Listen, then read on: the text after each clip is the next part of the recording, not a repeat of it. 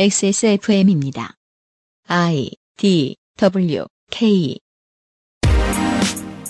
거실의 유승균 PD입니다. 저희 방송에서 꽤 오랫동안 드려온 말씀입니다. 자본은 인간의 생로병사를 결정할 권한을 쥐고 흔들 것이다. 그 시대가 생각보다 빠르게 다가오고 있습니다. 자신의 의지와 무관하게 살을 뺄 수 있는 약이 있다면 어떠시겠습니까? 정확히는 그 의지를 제어해주는 약이지만요.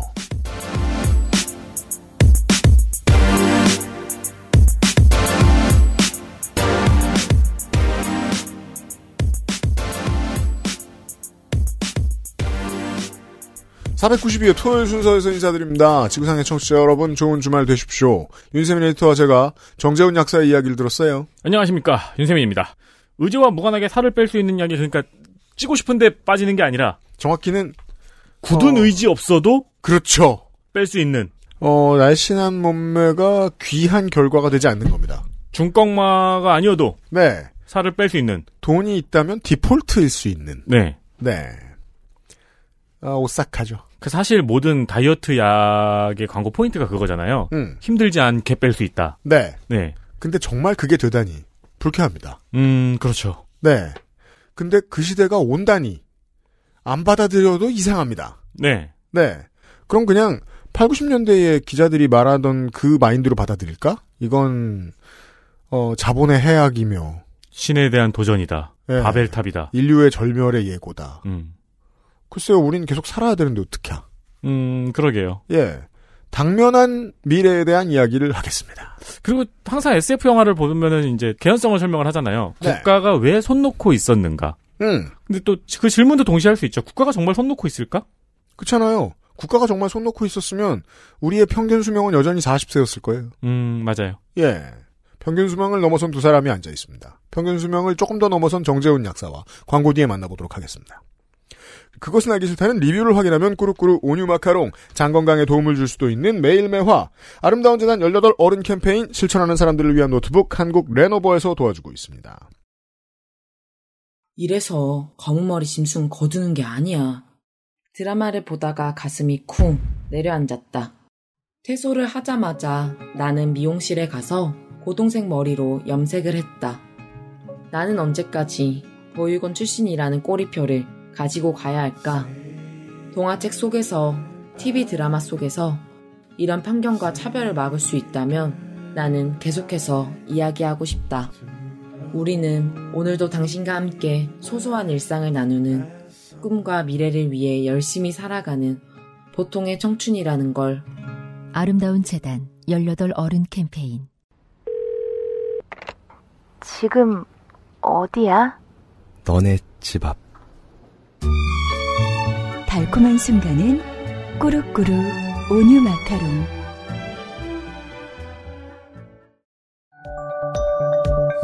세계에서 유일하게 카본 소재로 제작한 프리미엄 노트북 레노버 싱크패드 X1 카본, X1 요가. 내 비즈니스, 내 삶의 프리미엄을 더해보세요. Lenovo for those who do.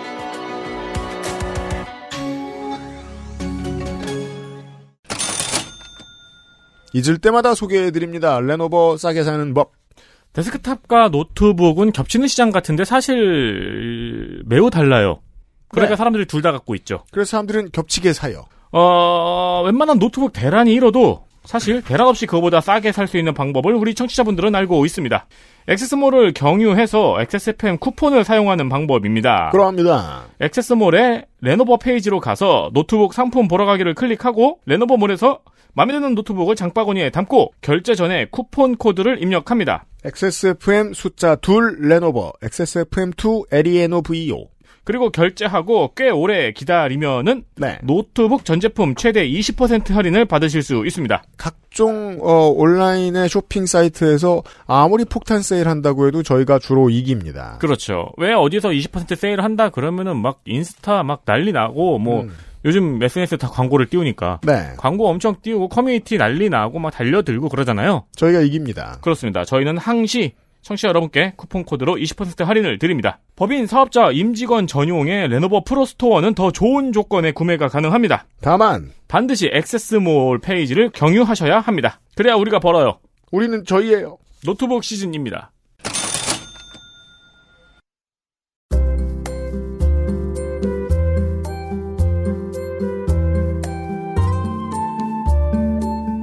식이학 사회학 먹는 이야기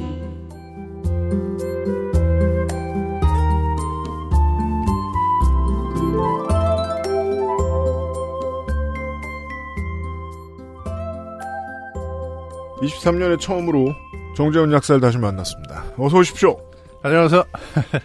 먹는 얘기만 그동안 했는데요. 네. 어, 약과 관련된 얘기를 할 겁니다. 물론 먹는 것과 관련된 약입니다. 그렇긴 하죠. 300회 공개 방송을 할 때 오프닝에서 제가 이런 얘기를 했더라고요. 짧게 주어드는 문학의 지식으로. 결국은 자본이 인간의 생로병사를 다 관장하게 되는 때가 온다.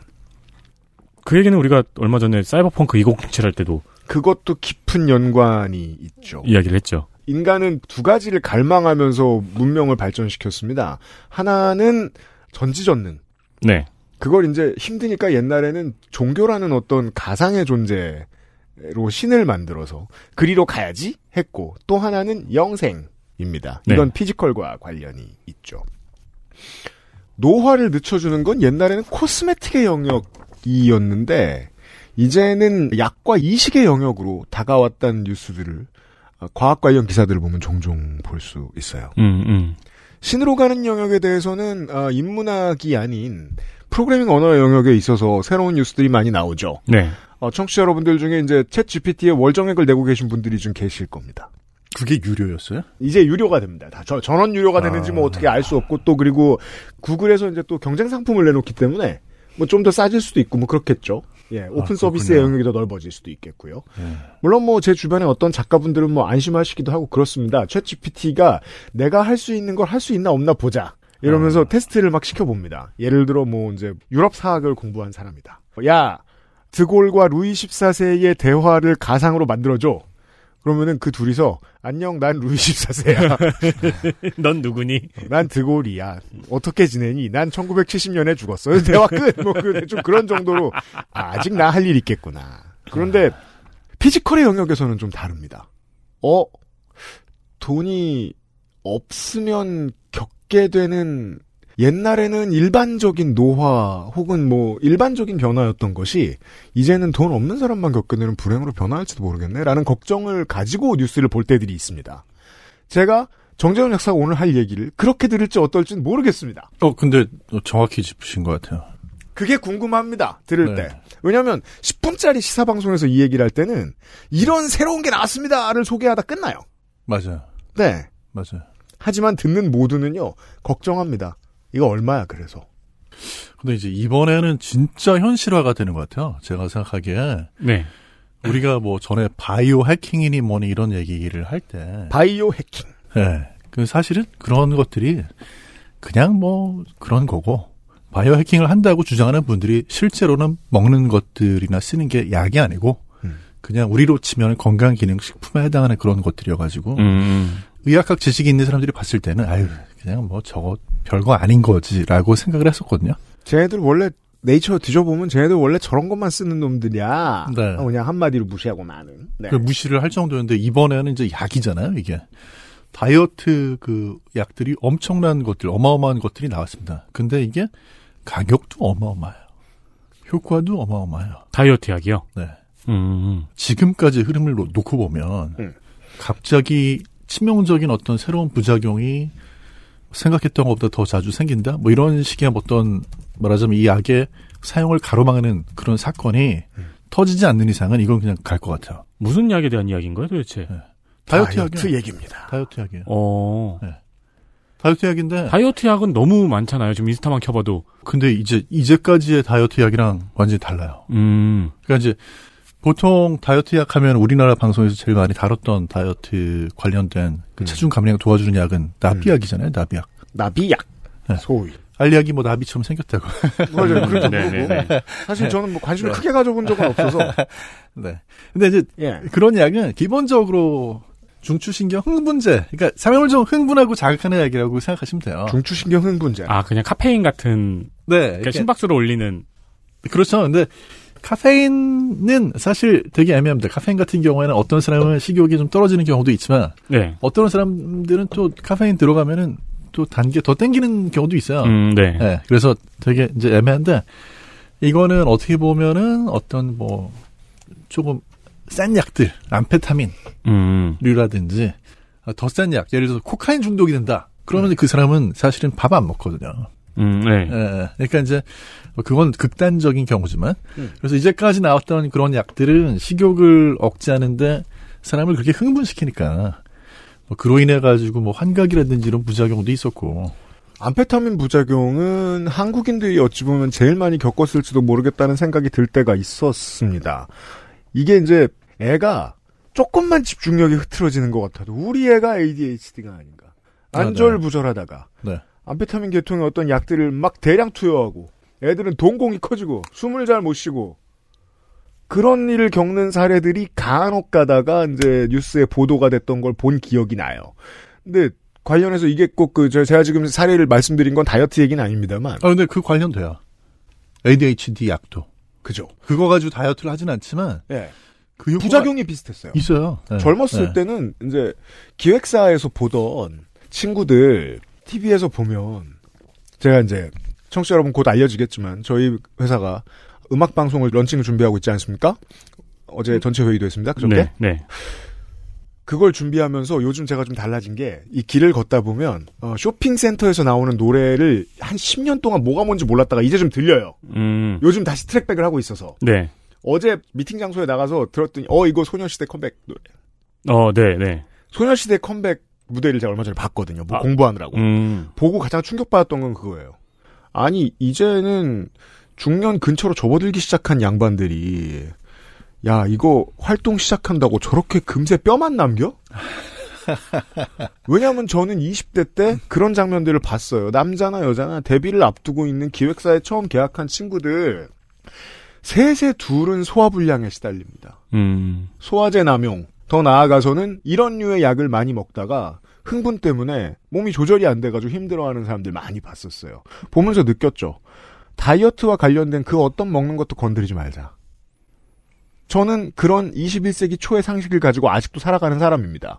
오늘 정재훈 약사가 들려주실 얘기는 그렇지 않은가 보다 이제 란 얘기일 거 아니에요. 네. 아, 맞아요. 그렇지 네. 않아요. 예. 근데 다이어- 그 ADHD 약 같은 경우에는 그래서 이제 그거를 사실 ADHD 치료하기 위해서 써야 되는 분들도 있잖아요. 네. 근데 그 어린이들한테 그걸 쓰는 경우에는 그렇기 때문에 중간에 쉬기도 해요. 왜냐면 혹시라도 안 먹고 살만 빠지는 게 아니라 키 안 크고 그럴까봐. 아. 네, 그래서 이제 뭐 예를 들어 학교 안 가는 방학 때는 뭐 약을 좀 중단한다든지 그거는 이제 전문의가 네. 좀 이렇게 관리를 해야지 되죠. 음. 근데 오늘 약은 이제 전혀 다른 약이에요. 다이어트 약 하면은 당장 떠오르는 건 무슨 칼로리를 커트해준다는 약 도 있었고. 칼로리를 커트. 네. 네. 그리고 그런- 이제 네. 저 아는 형이 한동안 먹었던 게 흥분, 약간 흥분시키는? 그러니까 운동하기 전에 그걸 먹으면은 이미 먹고 나면 운동하기 전에 심장이 엄청 뛴대요. 음, 음. 어, 그래가지고 이제 심박수를 올려가지고 다이어트를 시키는 거다. 그 대사량을 높여가지고 뭐 그거 한참 먹는 사람도 봤었고. 대체로 그냥 카페인 먹고 운동하면. 비슷하긴 한데요. 음. 사실은 이제 그런 것들이 생각만큼 어마어마한 효과는 없었죠. 네, 그렇죠. 그동안에. 예. 그러니까 또 어떻게 보면은 계속 판매하기엔 좋은 건데. 맞아요. 예. 음. 이번에는 이제 이게 원래 당뇨 신약으로 개발이 된 것들이거든요. 네. 그래서 이제 그 약이 어떤 약인지 말씀드리다 보면 조금 전문 용어가 많이 나오는데. 따라가 보겠습니다. 네. 일단은 인크레틴이라고 하는 호르몬이 있습니다. 우리 몸에서 만들어지는. 인크레틴. 네.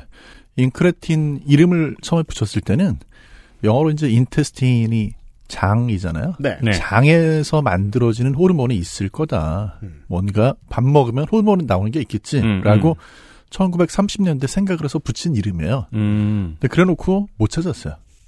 그러게요. 장과 관련된 건 아직 인류가 모르는 게 많다는 얘기를 들었습니다. 저도 네. 들었습니다. 이게 사실 우리가 밥을 먹으면 음. 분비가 됩니다. 우리 몸에서. 호르몬. 그래서 이 호르몬이 분비가 되면은 포만감을 느낄 수 있도록 도와주고 네. 또 인슐린 분비가 되는 걸 도와주고 여러 가지 일을 해요. 음. 그런데 존재를 못 찾은 게 반감기라고 반으로 줄어드는데 걸리는 시간이 네. 2분, 5분 이렇게 짧아요. 아, 진짜요? 네. 그러니까 옛날에는 사실은 분석하려고 보면 이미 다 사라지고 없는 거예요. 음. 어. 네. 그러다 나중에 이제 60년대 기술이 좋아지면서 요게 나중에 결국 발견이 됐어요. 그는 발견을 했지만 이거 뭐 약으로 쓸 수가 있을까 하고 있었거든요. 음, 네. 근데 이제 이걸 본딴 거를 만들어낸 거죠, 약으로. 이거는 기본적으로 단백질입니다. 그러니까 네. 인슐린 호르몬을 그대로 만들어서 약으로 쓰듯이 음. 이것도 우리 몸에 있는 호르몬을 그대로 만든 건데 아까 말씀드린 것처럼 2분에서 5분밖에 안 되잖아요. 음. 그 약으로 써봤자 효과 너무 금방 사라지잖아요. 이분에서 그 공장에서 나온 지 2분에서 5분 사이 없어지거나. 음. 근데 이제 이 호르몬이 음.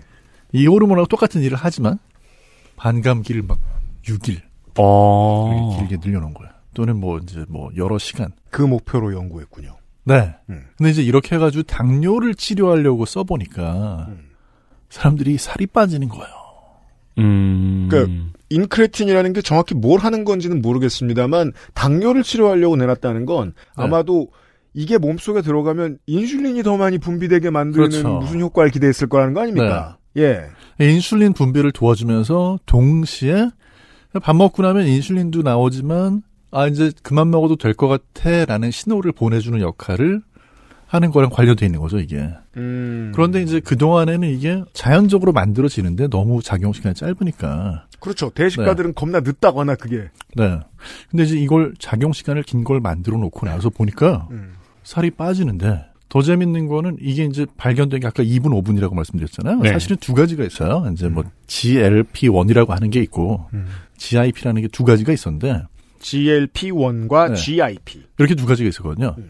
근데 둘 중에 처음에는 지금 이제 어떤 단계냐면요. 네. GLP-1에 작용하는 약, 그 약을 만들어 놓고, 아, 이 약을 작용 시간을 좀 길게 하고 좀 강력하게 만들면 살 많이 빠지지 않을까? 네. 해가지고 이제 나온 약이 있거든요. 음. 뭐, 약 이름이 세마글루티드라는 약입니다. 이게, 셈- 네, 세마글루티드라는 약인데요. 음. 체중이 17.5%가 빠집니다. 아, 어떤- 진짜요? 네, 한 어느 뭐 1년 기간에? 동안, 1년 반 정도 보통 하거든요. 뭐 한, 뭐 6, 70주 한다고 보시면 되세요. 음. 그러니까 이게 어마어마한 거죠. 왜냐하면 17.5%, 17% 빠진다고 하면요. 네. 체중이 100kg 넘어가는 분들은 음. 20kg 이상도 빠질 수 있다는 얘기거든요. 그렇죠. 그렇죠? 왜냐하면 네. 고도 비만에서 그 아랫 단계로 넘어가는 게 가장 힘들기 때문에. 그렇죠. 네. 그래서 사실 많이 놀랐어요. 과학자들도 놀라고 의사도 놀라고 약사도 다 놀랐거든요. 음. 아니 빠져도 빠져도 이게 뭐 17.5%가 빠진다고 하면서 깜짝 놀랐는데 음. 거기서 이야기가 끝난 게 아니고요. 네. 이제 아까 그걸 만든 회사는 이제 노보 노디스크라고 하는 그 회사인데 이 네. 경쟁사가 있어요. 음, 네. 네. 일라이 릴리라고 인슐린도 이 두 회사가 전 세계적으로 가장 강력한 경쟁자인데 음. 이제 경쟁사 쪽에서 음. 아까 이제 한쪽만 건드리는 거 말고 음. GIP라고 하는 거는 사실 아 저게 호르몬인 건 알겠는데 저건 뭐 단독으로 별로 효과가 없는 것 같은데 라고 생각을 했던 거예요. 네. 그런데 이번에는 약을 어떻게 만들었냐면 약을 딱 만들었는데 이게 약이 아까 GLP-1이라고 하는 고기에도 가서 작용을 하고 음. 그다음에 GIP라고 하는 데도 가서 작용을 하게 구조를 그렇게 양쪽에 다 달라붙게 만든 거예요. 예. 음. 양쪽을 다 스위치를 이걸로 켜주니까 음. 더잘 빠져요. 음. 살이. 네. 이번에는 22.5%까지 빠집니다. 헐. 음. 22.5%는 진짜로 이건 25kg 넘어가거든요. 체중 100kg 넘어가는 그렇죠. 분들은 어마어마한 거예요. 공상과학입니다. 네, 거의 뭐 이제까지는 불가능하다고 생각했던 건데. 음. 그래서 이게 사실 언제부터 화제가 됐냐면 이 약을 이제 연구 개발하면은 임상 시험이라는 걸 해야 되잖아요. 네. 그거 네. 이제 뭐 한 68주 이렇게 하는데 70주 이렇게 하는데 음. 거기 참여했던 분들이 살이 너무 빠진 거예요. 70주면 15개월, 네. 14개월인데 네. 그 정도의 기간에 그 정도 효과. 어마어마하니까 본인은 약을 계속 쓰고 싶은데. 이게 음. 이제 제약회사 입장에서는 변인 통제가 돼야 되니까. 네. 이때는 이거 드시는 동안에 임상에 참여하는 동안에는 유산소 운동 평상시랑 똑같이 하세요. 평상시랑 똑같이 사세요. 이렇게 권장할 거 아닙니까? 네. 그럼 평상시랑 똑같이 산 사람이 그렇게 체중이 많이 줄어들었다는 거예요. 어마어마하죠. 그럼 신나죠? 자기가 죽지 않았다면, 죽을 병을 얻지 않았다면 참여한 사람들은? 너무 신나서 계속 쓰고 싶죠. 음. 근데 약이 아직 승인이 안 났으니까 못 쓰잖아요. 음. 그러니까 이분들이 막 너무 막 괴로워하면서 약을 좀 쓸 수 있게 해달라. 어, 중독이 됐네요. 중독이 되는 건 아니에요, 사실. 그러니까 뭐 그러니까 우리가 흔히 정의 내리는 중독의 영- 안에 포함이 되어 있지 않지만 만족도가 극한으로 높다. 그렇죠. 어, 맞아요. 그, 그 중, 그런 중독이라고 하면 중독이 맞아요. 네. 예. 그래서 아, 파장이 진짜 컸어요. 근데 결국 약으로 나왔습니다. 작년에 미국에서. 음. 여기 나왔다는 말씀은 이제 시장에 출시된. 네, 승인이 돼서 나왔어요. 근데 예. 당뇨용으로만 아직 나왔고요. 음. 아마 이제 올해 2023년에 체중 조절용으로도 체중 감량 목적으로도 나오지 않을까 생각을 하고 있고요. 이게 말씀해 주신 걸 제가 네. 검색을 해봤는데 네. 재밌는 게 모두 당뇨병 치료제로 소개가 되고 있는데 아, 네. 되고 있으면서 비만 학회라든가 체중 감량에 효과적이라든가 비만약으로 각광을 받는다던가 라는 말이 더 중요하게 다뤄지고. 있어요. 그러니까 당뇨약인 모모가 체중 감량에 탁월하다. 그건 우리가 흔히 아는 비아그라 스토리 아니에요? 오, 그렇죠. 그러니까 이제 이게 사실 파장이 진짜 큽니다. 미국에서 진짜 파장이 커요. 그리고 제약회사 입장에서는요, 음. 이 약을 당뇨 치료제로 판매를 할 때는 일단은 보험 처리가 되거든요. 그때는. 네. 근데 보험 처리가 된다는 게 무슨 뜻인지 아세요? 약값을 놓고 봤을 때 보험 처리가 된다. 정치적인 의미에서 말입니까? 정치적인 적인 의미가 있을 수밖에 없어요. 음. 보험 처리가 되면 네. 왜냐하면 누구하고 이제 이거를 어, 거래를 해야 되는 딜을 해야 되는 거냐면요. 정부하고 해야 됩니다. 국가죠. 네, 음. 네. 국가하고 국가나 또는 사설 민영 보험 회사 음. 미국 같은 경우에는. 근데 이건 어떤 거냐면요.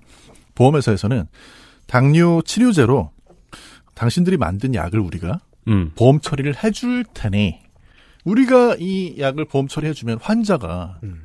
너네 고객이 음. 몇 명이 되겠냐. 예를 들면 음. 예, 미국의 뭐 당뇨병 환자가 몇 백만 명 또는 뭐 몇 천만 명인데 음. 우리가 이 약을 그냥 뭐 보험 처리를 해주면 너네는 그냥 고객이 줄을 서는 거니까 그렇죠. 싸게 달라는 요구를 하는 거죠. 어, 네. 그렇겠네요. 네. 우리나라 정부가 그걸 잘합니다, 사실. 어. 네, 그래서 약값을 그런 식으로 관리를 해요. 음. 그런데 이제 그런 보험 처리가 될 때는 그래서 약값이 많이 내려가요. 네. 정부하고 협상 과정에서. 그런데 보험 처리가 안 되는 체중을 조절하기 위한 체중 감량을 위한 용도일 때는 말 그대로 시장가입니다.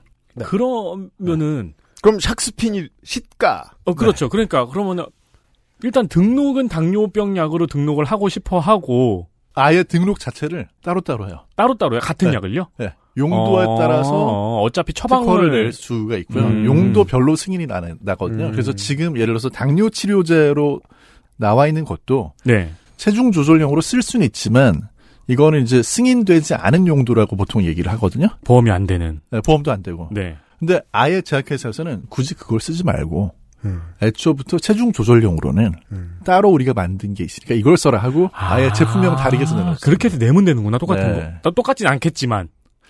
아, 하지만 네. 핵심 기능은 동일한 놈이겠죠. 네, 보통 이 용량이나 이런 걸 좀 다르게 해가지고. 네. 보통 그런 식이에요. 네. 편의점에서 살 수 있는 의약품들 약국 가면 용량이 다르죠. 음, 네. 예. 맞아요. 그런 것처럼. 네네. 어, 그런 식이죠. 음. 그래서 이제 이걸 용량 다르게 해가지고 출시를 또 할 거예요. 음. 아직 그건 안 나왔습니다. 음. 네. 근데 이제 그 앞전에 나온 17.5% 빠진다는 그 약은 이미 체중 조절용으로 따로 나온 게 있어요. 다이어트용으로. 음. 약값이요. 한 달에 얼마 정도 할 것 같으세요? 그게? 전혀 상상할 수 없죠. 이게 뭐 관심을 가져봤어요. 근데 아 최대한 상상해 볼게요. 저는 여전히 그렇게 믿습니다. 싸잡아서 대부분의 재래식의 시장에 나와 있는 다이어트 어쩌구를 이야기하는 먹는 것 보통 이제 건강 기능 식품 아니면 그냥 식품입니다.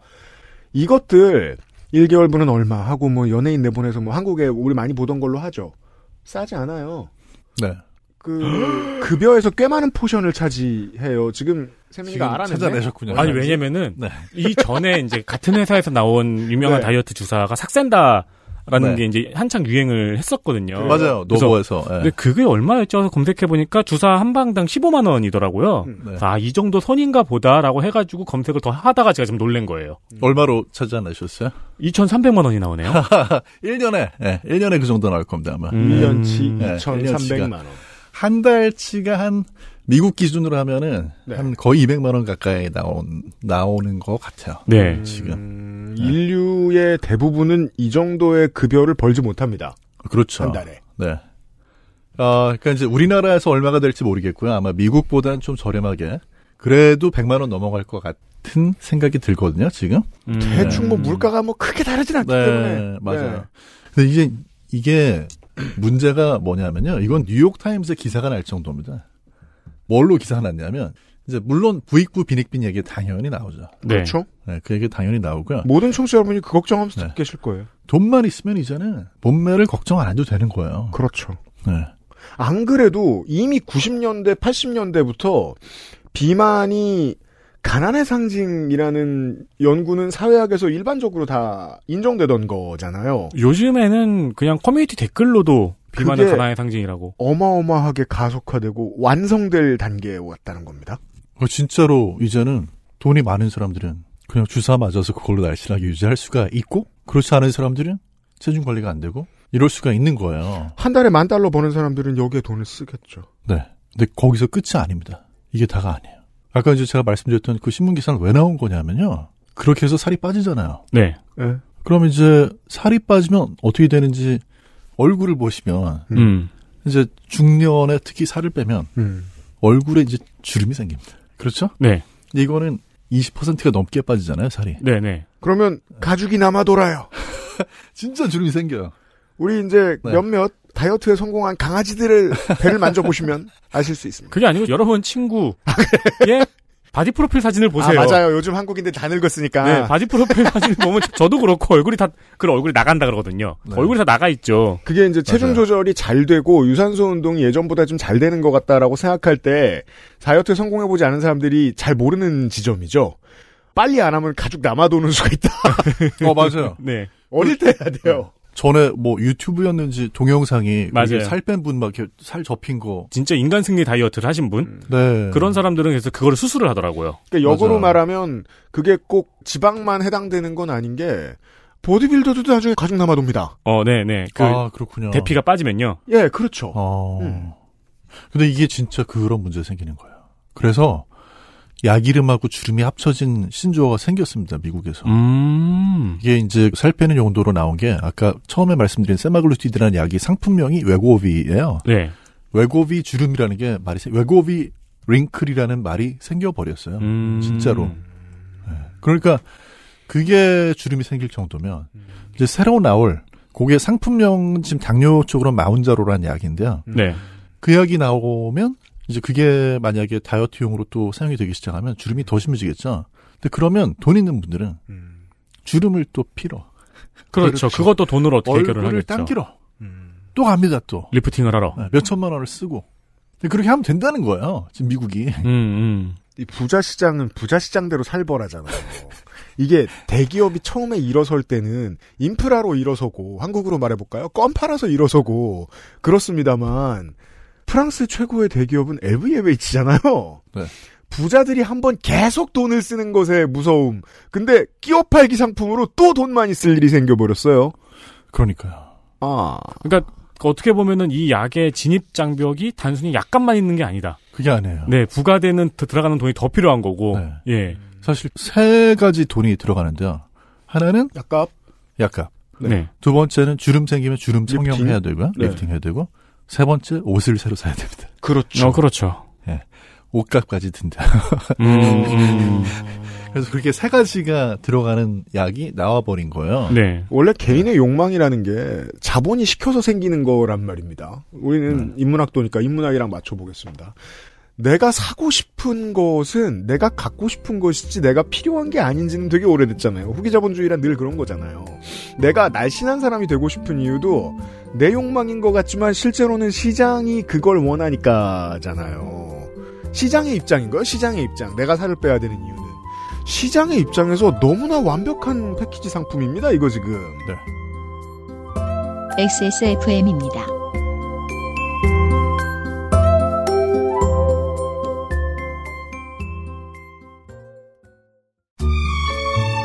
프랑스에 살면서 많은 마카롱을 먹어봤었죠.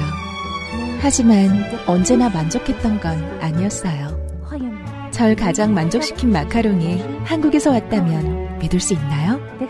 촉촉한 식감, 은은한 달콤함. 제가 마카롱이 기대했던 모든 것이었어요.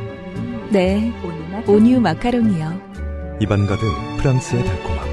꾸르꾸르 오뉴 마카롱. 18. 홀로 어른이 되어야 하는 아이들을 위해 함께 해주세요. 아름다운 재단은 18 어른의 건강한 자립을 응원합니다. 아름다운 재단 18 어른 캠페인 오랜만이군, 매화. 그 안에서 참느라 고생이 많았네. 얼마나 답답했겠어. 3일 만에 밖에 나오니 한결 상쾌하네요. 그래서 그런지 더 크고 좋아 보이는군. 그런데 어떻게 절 나오게 한 거죠? 몰라?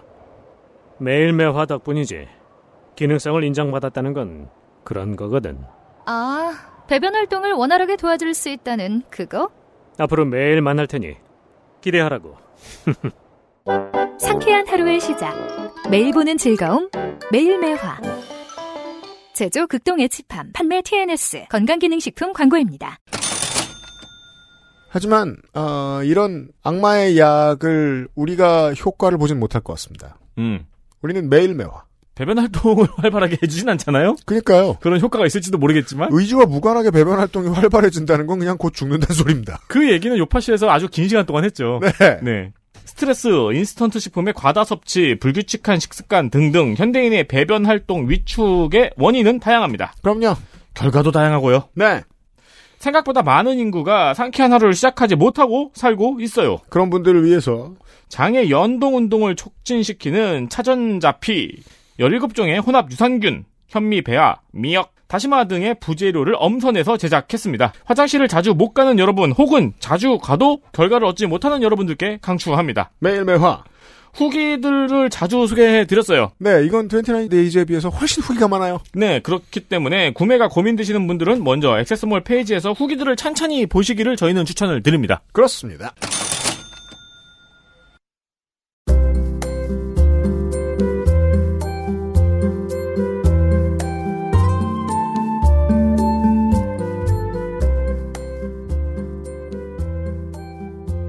근데 이제 사실 이게 굉장히 충격이 클 것 같습니다. 여러 가지로. 예상. 네. 예상이 되는 게, 그왜 그러냐면요. 이제까지는 우리가 다이어트 관련된 어떤 제품이다. 네. 다이어트 약이다라고 하면, 네. 제일 먼저 떠오르는 생각이 이거잖아요. 운동이나 식이 조절로 살을 빼지 않는 이상, 그런 약이나 어떤 보조 도구를 쓰게 되면 부작용이 심할 거다. 그렇죠. 이게 부작용부터 생각이 나거든요. 음. 이 약도 당연히 부작용이 있습니다. 부작용이 뭘까요? 있어요. 당뇨 어, 치료. 아, 일단은 뭐 제일 치명적인 거는 약을 끊으면 다시 원래 체중으로 돌아간다는 거고요. 아, 그래요? 네. 뭐그 돌아가는 거 막을 수 없죠. 식욕이 갑자기 막 이제 되살아나니까. 음, 네. 그렇죠. 네.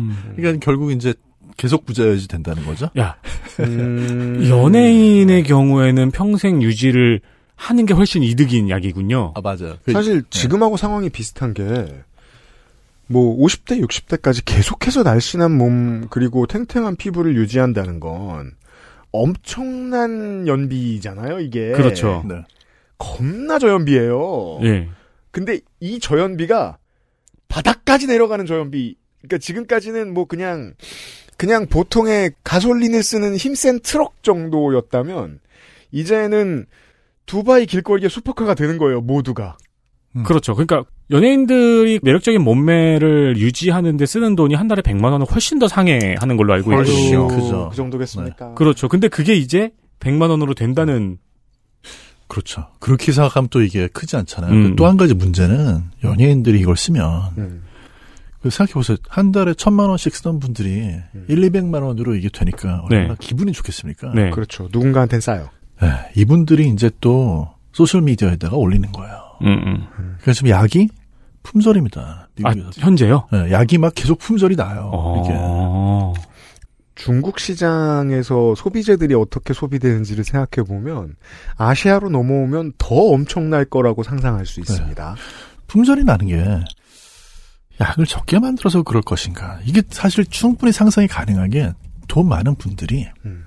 야 냉장고에 일단 다 사재기. 아. 어차피 보험이 안 되니까 네. 자기가 돈 내고 사고 싶은 만큼 사면 되거든요. 그렇죠. 음. 아유 나 저거 계속 써야 되는데. 기록도 필요 없어요. 네. 그냥 꽉꽉 채워라. 음. 그러면 뭐 막을 수 있는 방법은 없어요. 사실. 게다가 아까 관련된 뭐 연구를 다룬 기사들을 보니까 동아시아인들한테 효과가 더 좋대요. 뭐 그런 말도 누군가가 뭐 사실이면 더 기뻤겠지만 사실이 아니라도 만들어냈을 거예요. 음. 한국에서도 만약에 풀리면 또 다른 노스페이스가 되겠죠. 근데 다만 옷, 신발, 가방하고 다른 점이 있어요. 그런 사치제들은 모아놓는데 부동산이 들어요. 이건 그렇지 않습니다. 와인셀러에 10분의 1만 있어도 돼요. 맞아요. 아. 냉장고만 있으면 되는 거죠.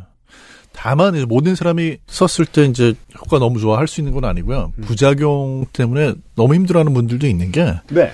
이게 이제 맞으면 구역이나 구토라고 그러죠. 오심구토. 어, 요런 이제 증상. 그러니까 이제 밥만 먹으면 막 속이 매식거리고 네. 그럴 수가 있는 거죠. 사실은 그래서 더 적게 먹게 돼요. 아, 아 그리고 네. 이미 일론 머스크랑 킴 카다시안이 인증을 했네요.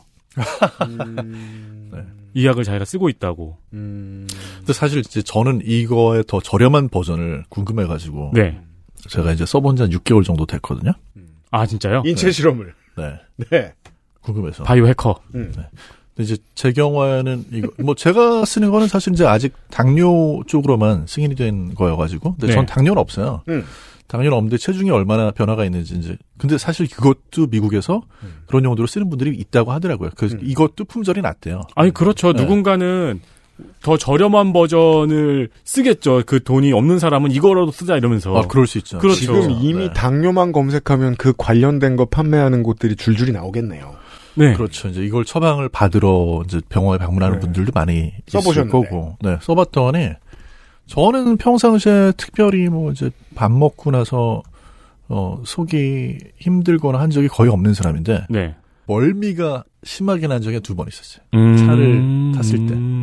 그러니까 이제 아, 이 확실히 그런 쪽으로 구역이나 구토 쪽에 부작용이 있구나. 음. 라는 거는 느껴지더라고요. 멀미가 와, 정말 그 초등학교 5학년 때 국민학교에서 사실 네, 네. 그때 이후로 안 느꼈던 그 멀미를 하, 너무 심하게 느껴가지고 근데 이제 그런 것들이 저 같은 경우는 차 탔을 때 그런 거지만 이 주사하고 나면은 하루 종일 그런 분들이 있대요.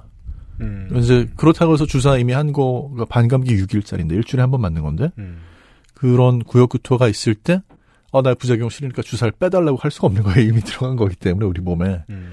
그래서 그런 분들은 결국은 도저히 못 참고 중단하는 경우도 있고요. 음. 그다음에 이제 약 자체가 이게 이제 췌장 쪽에 가서 자극을 해가지고 드물지만 어떤 뭐 압류발이라든지 그런 심각한 부작용도 좀 우려의 목소리가 나오곤 있습니다. 드문 부작용. 네, 드문 뭐, 부작용이요. 뭐. 우려해야 네. 약을 뭐 이렇게 중단해야 될 그런 정도, 그러니까 약을 뭐 정부에서 승인한 걸 취소할 그런 정도는 아닌 거죠. 네. 그런데 문제는 이제 뭐냐면 어떤 분들은 그런 생각 하시는 분들이 있을 것 같아요. 저도 그런 생각 했거든요. 아, 이 약이 좀 부작용이 있어가지고 없어지면 좋겠다. 라는 생각이 들 정도로 왜 이렇게 효과 좋은 약이 나온 거지? 하는 생각이 드는 분들도 있을 수 있어요. 아. 왜냐하면 아, 이제는 저런 약이 있으면은 핑계 댈 게 없잖아요. 체중에 있어서. 네네. 근데 당뇨 쪽으로는 아무튼 획기적인 약이니까 또 그렇게 생각은 할 수가 없는 거고요. 음. 이거는 제가 봤을 때는 지금은 이제 제약회사들이 특허라든지 이런 걸 유지해야 되니까 약값을 비싸게 해서 특허 기간 동안에 우리는 돈을 최대한 많이 벌겠다 해서 비싸게 내놨다가 그렇죠. 나중에 만약 경쟁이 심해져 가지고 풀립니다. 이게 이제 풀리기 시작하면요. 사실 제일 걱정해야 되는 거는 식품 산업 쪽이야. 왜냐면 이거 이제 주사하고 나가지고 살이 빠진다는 게 먹어도 안 찌는 게 아니고 안 먹는 거잖아요. 적게 먹게 되는 거거든요. 그러면 네. 그게 이제 몇 년 뒤, 몇십 년 뒤도 아니고 당장도 걱정해야 할 것이 민간의 약이 풀리면 유통업자들이 전국 전 세계에 퍼져 있고 그 사람들의 이해관계가 다 다른데 이 사람들은 당뇨 환자가 아닌 민간에 팔기 위해 상당한 수량을 빼돌리겠죠. 네, 따라서 뭐 지금 가능성이 있죠. 가격이 비싼 와중에도 그렇게 잘 살지 않는 수많은 세계 시민들에게도 풀릴 거예요. 일반적인 그런 이제 소위 얘기하는 화학적 의약품이 아니고요. 네. 이게 이제 단백질로 만들어진 그런 생물학적 의약품이다 보니까 기술이 굉장히 많이 필요하고 음. 만드는데도 기술이 필요하지만 또 유통도 냉장 유통을 해야 되고 해가지고 아마 그렇게 광범위하게 퍼지기가? 쉽지는 않을 겁니다. 예. 그럴까요? 네, 근데 이제 모르죠. 사람 이름 그래서 몰라요. 사람들이- 무, 무슨 기술이 발견될지 이게 과연 맞으려고 마음 먹으면 맞아요. 못하는 짓이 없기 때문에 저는 의심은 하긴 하는데 네. 다만 sooner or later 아주 대중화될 가능성이 높다. 그랬을 때 저도 사실 그 생각이 들어요. 아주 대중화가 될, 수, 될 수도 있다. 음, 네. 네. 그리고 이게 사실 아주 대중화가 된다는 게 뭐 가능성이 좀 충분한 게 다른 이제까지의 다이어트하고 관련된 약들은 그 쓰게 되는 부작용도 많고 심혈관계 쪽이 무리를 줘가지고 그렇죠. 족이 사망하게 될 수도 있거든요. 음. 네. 삶은 체중은 줄어드는데 삶은 단축이 될 수가 있어요. 음. 근데 이 약은 사실 어쩌면 수명 연장이랑 관련이 될 수도 있을 것 같아요. 그렇겠죠. 먹는 걸 줄여주니까. 네. 요즘 종종 듣는 이야기. 네. 수명 연장. 그러니까 이제 이런 식으로 섭취 칼로리를 줄여주고 약간 단식 효과를 모방한 그런 약들이 실제로 보면 음. 당뇨인 분들한테 쓰니까요. 네. 당뇨인 분들 중에서 이런 약을 쓰는 분들, 음. 당뇨인 분들 중에 이런 약을 쓰지 않는 분들의 사망 비교를 해본 그런 논문들이 많이 있는데 음. 대체로 효과가 있어요. 수명을 좀 길게 해준 효과가. 음. 당뇨는 당력만 억제해주면 수많은 합병증이 나올 가능성을 줄여주니까 네. 당연히 상상 예상 가능합니다. 아 근데 심지어 어떤 경우에는 예. 당뇨가 없는 분보다 당뇨가 있는 분이 더 오래 사는 경우가 어. 나온다는 거죠. 왜냐하면 당뇨약으로 이런 걸 쓰니까. 그렇죠. 네. 그럼 이제 진짜 영화 속에서나 보던 부자들은 오래 사는 더 젊게 건강하게 오래 살고 그렇겠네요. 네. 그렇지 않은 사람들은 힘든 그렇겠죠. 네. 체중도 힘든데 이제 사는 것도 힘들고 음. 그런 시대로 갈 가능성이 뭐 당장 5년 10년 안에는 안 그럴 수가 있는데 만약에 2, 30년이 지난다. 우리 뒷세대 네. 그래서 모르는 일이야. 와, 생각보다, 그러니까 생각보다 영향이 많구나. 체중 감소나 다이어트나 몸의 유지는 사실 현대인에겐 시간이 어마어마하게 필요한 일이잖아요. 네. 예, 매일 못해도 두세 시간씩은 필요한 일이고, 근데 또 돈이 많으면은 그 시간도 없어지는 거네요. 그 시간도 버는 거네요, 그 사람들은. 맞아요. 이게 다양한 다양한 요소들이 있어요. 일찍 늙고 늦게 늙는 데에는 적당한 햇빛. 옛날 사람들은 적당한 햇빛에 노출되지 않았습니다. 햇빛을 아예 못 보거나 햇빛을 너무 많이 봐서 너무 일찍 늙거나. 네. 예. 근골격계의 적당한 무리. 옛날 사람들은 하나도 무리하지 부자 하나도 무리하지 않아서 일찍 죽고 어, 보통 사람들은 너무 무리해서 일찍 죽었습니다. 네. 맞아요. 1900년대 초반의 사진 같은 거 보죠? 40이면 지금 우리 할머니의 할머니처럼 보입니다. 어, 그렇죠. 되게 다양한 조건들이 지금 충족됐기 때문에 옛날보다 사람들이 조금 오래 사는 건데 못 사는 사람이나 잘 사는 사람이나 하지만 우린 지금을 살아가니까 알잖아요. 비정규직은 몸 관리할 시간이 없어요. 네. 일을 너무 많이 하는 사람은 돈 벌다 말고 죽겠지만 그런 사람들은 드물어요. 왜냐하면 겁나면 자기 몸에 투자하거든요. 그렇죠. 지금도 돈 많은 사람이 더 오래 사는 시대예요, 이미. 근데 그게 평균 5년이었으면 앞으로는 50년이 될지 100년이 될지 모른다는 말씀을 하시는 거잖아요. 네. 그럴 가능성이 좀 있습니다. 음, 음. 근데 사실 이게 또 하나 문제는 지금도 얘기를 해보면요. 어, 그 정도 돈이면 나도 그냥 거기다가 써서 살 뺄래 하는 분들이 의외로 많이 있다는 있겠죠. 거죠. 네. 그러면 이제 그런 것들이 이게 사회에 미칠 파장이 굉장히 클 것 같아요. 이거 맞는다 그래가지고 음식을 거부하게 되는 건 절대 아니거든요. 네, 네. 네. 그러니까 저 제가 이거 맞는 와중에도 예를 들어서 카레 전문점에 카레 먹으러 갔는데 카레 많이 안 줘가지고 삐진 적이 있었습니다. 밥은 조금 먹었지만 음, 음. 그왜 이제 체인점 보면 직영점은 그런 거 많이 주는데 네. 왜 이게 점주가 따로 있는 그런 아, 그래요?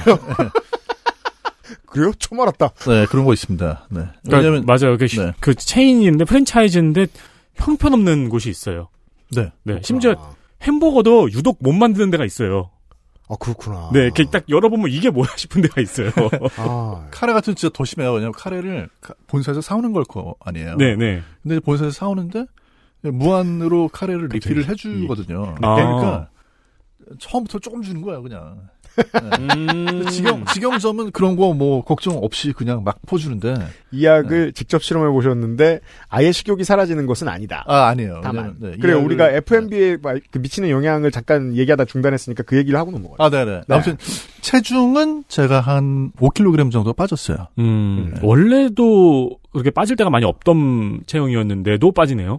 네. 근데 뭐 저도 직업이 food writer라는 핑계를 대고 막 먹다 보면은 아 그렇죠. 한 4, 5kg은 금방 찌거든요. 네. 네. 근데 그 찌워놨던 걸 다 뺐어요 이걸로. 음. 네.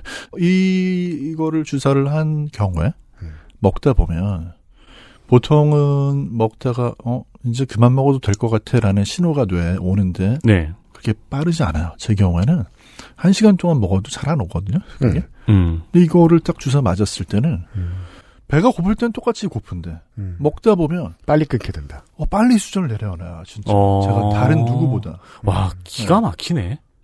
음. 그러니까 이제 그걸 식품 산업 전반으로 생각해 보시면 네. 대부분 사람들이 다 그런 식으로 가게 되면 네. 일단은 탄수화물 들어간 음식일수록 더 많이 못 먹게 되는 것 같아요. 이거를 주사 맞았을 때. 음. 부패부터 망하겠군요. 예. 그러니까 전체적으로 그런 음식에 대한 식탐이 많이 줄어듭니다. 음. 예.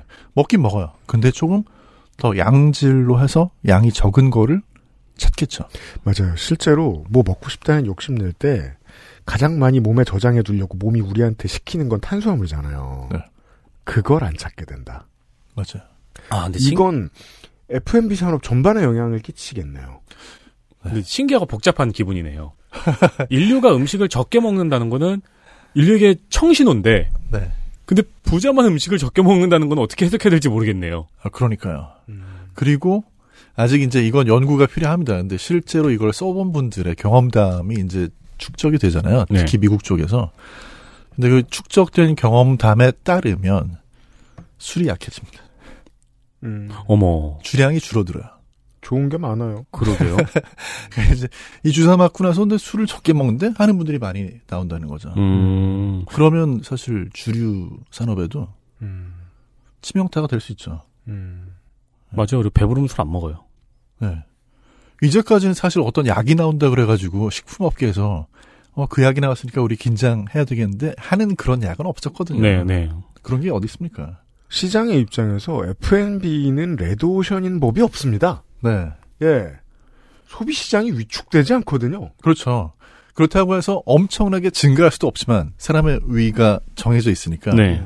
그런데 이제 그게 소비량 자체가 그렇죠. 줄어들 가능성이 줄어들 리 음, 없는 거죠. 시장 같이 좋은 게 어딨어요. 근데 그쵸. 줄어들 수 있다. 네.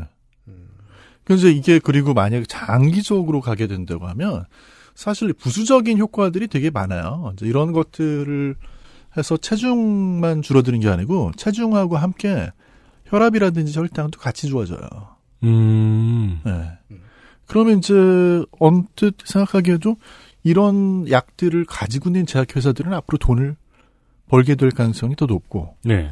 이런 쪽에 이제 약을 안 가지고 있는 회사는 굉장히 좀 타격을 입을 수도 있는 거죠. 혈압과 혈당을 전문 영역으로 갖고 있는 회사들도 있을 테니까요. 네. 어, 당장 혈압계나 혈당계 만드는 회사도 있고요. 그렇죠. 음, 음, 음. 혈압 자체가 줄어든다는 얘기는 혈압약을 뭐 예를 들어서 세 가지 쓰던 사람이 두 가지만 쓰거나 한 가지만 쓰거나 그렇죠. 할 수도 있다는 얘기잖아요. 네. 인류는 당뇨와 혈압, 저, 고혈압, 저혈압과 열심히 전쟁을 치르고 있는데 네. 거기 최전선에 있던 업체들 일부가 혹은 이제 거기와 무관한 업체들 일부가 도태될 것이고요. 가능성 있죠. 아, 또 있네요. 보험회사도 그러네요. 보험회사요? 네. 왜요? 얼마 전에 설계사가 저한테 혈압 쪽, 그러니까 혈관 쪽 보험이 하나도 없다고 뭐라 그러고 갔거든요. 음, 가능성 있네요. 네.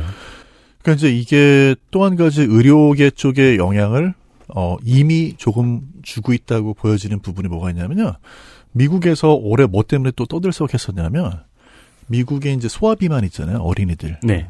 이 어린이 비만을 좀 공격적으로 치료를 하자 라는 새로운 가이드라인이 나왔거든요. 음. 네. 거기에 대해서 감론을박이 있었는데 이렇게 되는데 약간 일부 영향은 줬다고 보여지는 게 무조건 어린이들을 뭐 수술만 하자 이게 아니에요. 이제 뭐 우리가 이제 위 절제술 같은 뭐 우회술이라든지 이런 수술을 할 수도 있는데 음. 일단 제가 조금 전에 말씀드렸던 그런 약들을 써보자 음. 어린이한테도 음. 이런 게 이제 가이드라인이 나온다는 얘기는 그렇게 하는 거를 조금 그게 뭐 나쁘지 않다 표준이다 이렇게 보통 그런 정도로 쓰죠. 고려할 수 있습니다. 네. 정도로 쓰겠죠.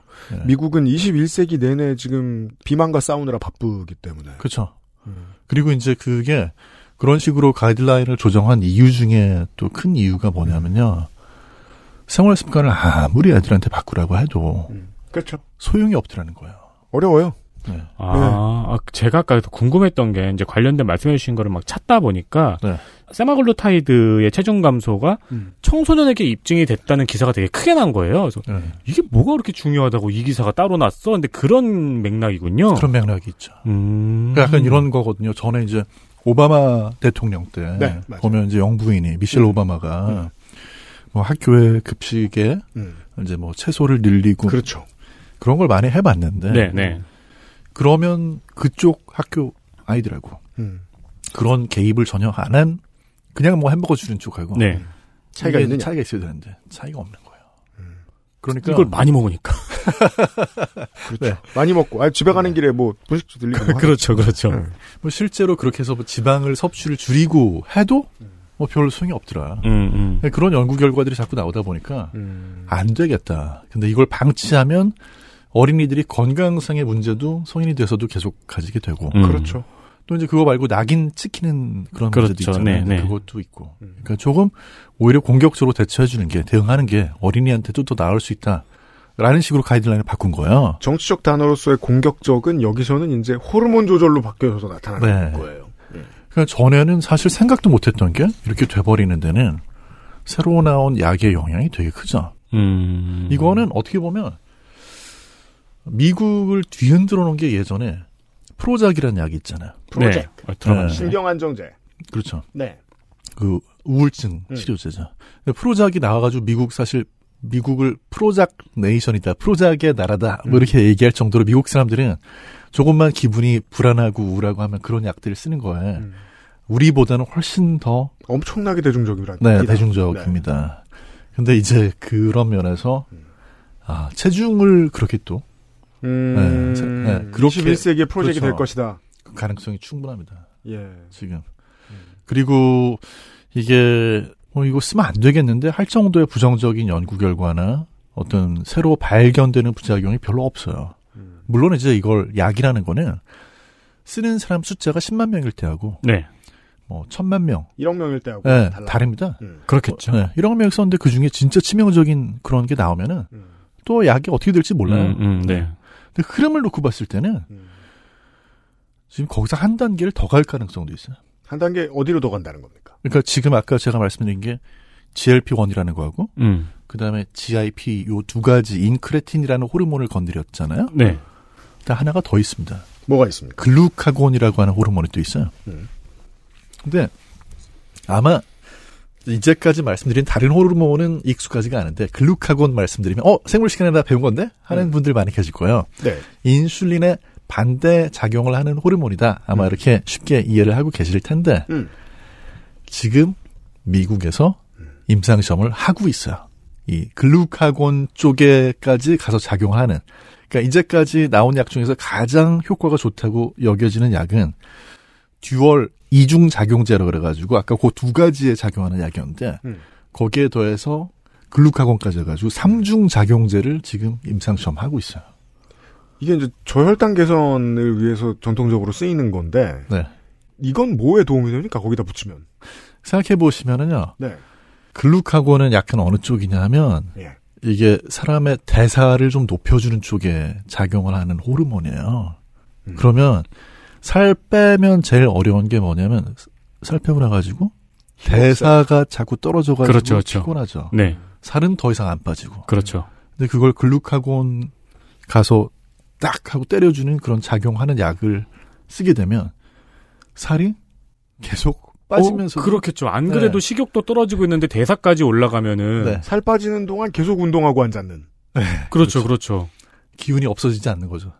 음. 그러니까 이제 아직 시기상조긴 합니다. 왜냐하면 일단 뭐 임상에 지금 이제 일상 하는 그런 정도여가지고 아직 많은 시간이 필요한데 아 진짜 갈 수가 없어요. 예전에는 쓸 수 없었던 그런 약들이 지금 막 이제 하나 둘씩 나오는 걸 보면 야 한편으로는 너무 좋다라는 생각이 들고요. 또 한편으로는 어 이거 진짜 돈이 없으면 큰일 나는 사회로 가겠는데 음. 하는 생각도 드는 거예요. 이 지금 이 이야기의 등 뒤에서 펼쳐지고 있는 일관된 것은 자본주의밖에 없어요. 살이 빠지면서도 막 미친 듯이 운동을 한다. 딱 봤을 때 가죽밖에 안 남은 어떤 막 definition이 엄청난 이런 휘트니스 선수인데 계속 운동만 하고 있는 그건 인스타와 틱톡용 거짓말이잖아요. 네. 그 사람들도 그렇게 살지 않잖아요, 실제로. 하지만 수십억의 사람들은 이걸 보면서 60초짜리 영상을 보면서 이걸 소비하잖아요. 네. 이걸 진짜 소비재로 체화시켜 줄 수 있다는 메시지에 다름없습니다. 그런 약이라면. 맞아요. 그럼 결국 그 등 뒤에서 지금 우리가 한 시간 동안 떠드는데 내내 웃고 있는 건 사람은 아니고요. 이걸 만들 제약회사인 건 분명합니다. 맞아요. 그리고 여기에 대해 로비를 받을 뭐 전 세계 정치인들 정도가 있겠죠. 맞아요. 옛날에 리니지 관련해서 요즘 리니지 근황 이래가지고 올라온 글을 봤는데. 아, 그래요? 예. 무슨 이벤트를 했대요. 뭐야? 엄청 비싼 아이템을 쓰면은 음. 경험치가 뻥튀기 된다는. 그걸 NC에서 직접 해요? 네, 그런 이벤트를 했었대요. 네. 그래서 이 고레벨 랭커들이 음. 울면서 그걸 쓴다는 거예요. 음. 울며 겨자먹기로 그걸 쓸 수밖에 없다는 거예요. 뒤- 안 그러면 뒤떨어지기 때문에. 왜냐면 고객 관리는 언제나 자발성만 가지고 할 수 없잖아요. 예. 예, 거대 기업들은 자발성 있는 고객만 가지고 거대 기업이 될 수 없어요. 마치 우리가 요즘은 모든 TV를 끄고 TV를 켜서 다른 걸 연결한 대신에 모든 OTT를 매달 돈을 내서 보듯이 음. 그거 사실 자발적인 건 절반밖에 안 되잖아요. 음. 제약회사들도 그 방법을 쓰고 싶어 하겠죠. 그렇겠죠. 근데 또 어떤 시점이 딱 되면 정부에서 이 정도로 효과가 입증이 됐으면 이거 전 국민한테 그냥 약간 확 낮춰가지고 공급해야 되겠어. 너네 무조건 만들어 하는 그런 정치인이 나올 수도 있는 거죠. 그럴 수도 있겠죠. 왜냐면은 네. 말씀하신 대로 비만율을 확 낮추고 어쨌든 평균적인 건강을 증진시키는 약이 된다면은 결국에는 그렇죠. 예. 사실 이제 여기에 하나 그래도 또 숨어 있는 맹점이 있긴 있습니다. 주사잖아요. 네. 주사니까 아유 나는 그래도 주사는 안 맞을래 하는 분들이 있겠죠. 첨단 공포증 있는 분들이라든가 뭐 네. 그런데 이게 먹는 약으로도 가능해요. 경구가 나와요. 네. 어. 아 이것도 또 놀라운 일이에요. 이 말이 안 되거든요. 사실 말이 안그 됩니까? 보통은 말이 원래는 안 되죠. 왜냐하면 인슐린 먹어서 효과 없잖아요. 호르몬은 네. 먹어서, 먹어서 효과 있는 호르몬이 되게 드물다고 알고 있는데 왜냐하면 이게 단백질인데요. 먹으면 다 소화돼가지고. 네, 다 아, 그렇구나. 네. 예. 그러니까 우리가 저기 뭐 콜라겐 먹어봤자 효과 없다고 얘기하는 가장 큰 이유 중에 하나가 콜라겐도 단백질인데 네. 먹으면 다 분해돼 버릴 텐데 음. 네. 흡수 안 될 텐데 이렇게 얘기를 하는 게 맞거든요. 이제까지 그게 맞는데 그러니까 제가 아는 곱창 많이 먹는 놈들 다 피부 안 좋아요. 네, 맞아요. 맞아요. 그런데 이거는 먹는 약으로도 지금 당뇨 치료제로는 나와 있습니다. 자본의 의지가 활활 타오르는군요. 아 일단은 하나만 여기에서 짚고는 넘어가야 될 게요. 예.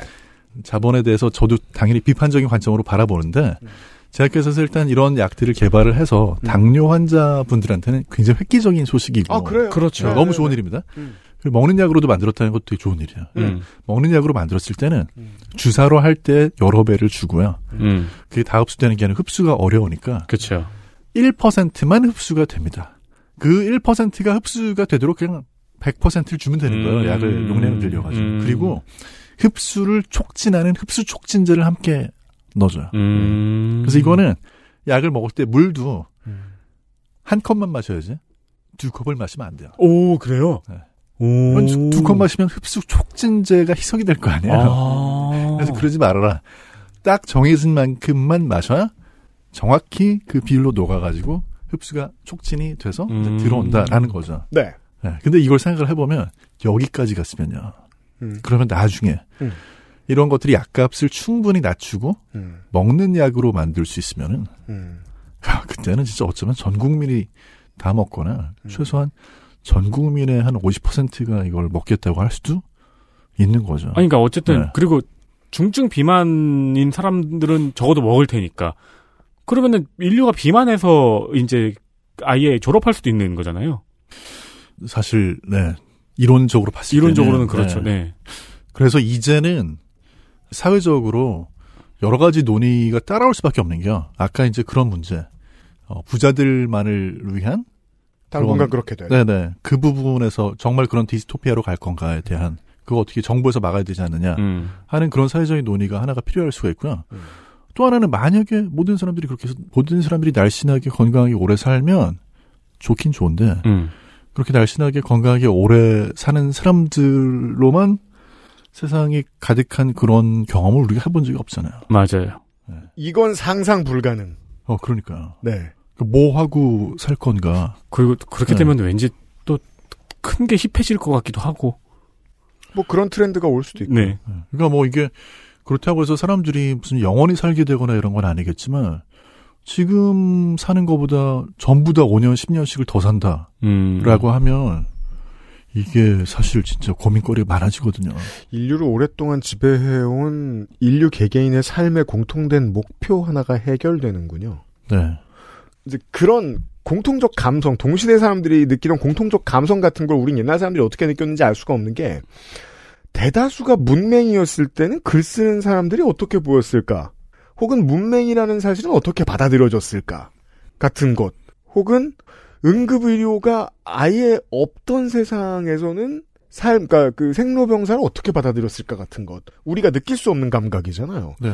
우리의 후대는 누구는 비만이었고 다수는 비만이었고 어 뭐 경도 비만이었고 소수만 아니었던 삶은 어땠을까를 상상할 수 없겠죠. 우리가 그들의 삶을 상상할 수 없을 것처럼. 그쵸.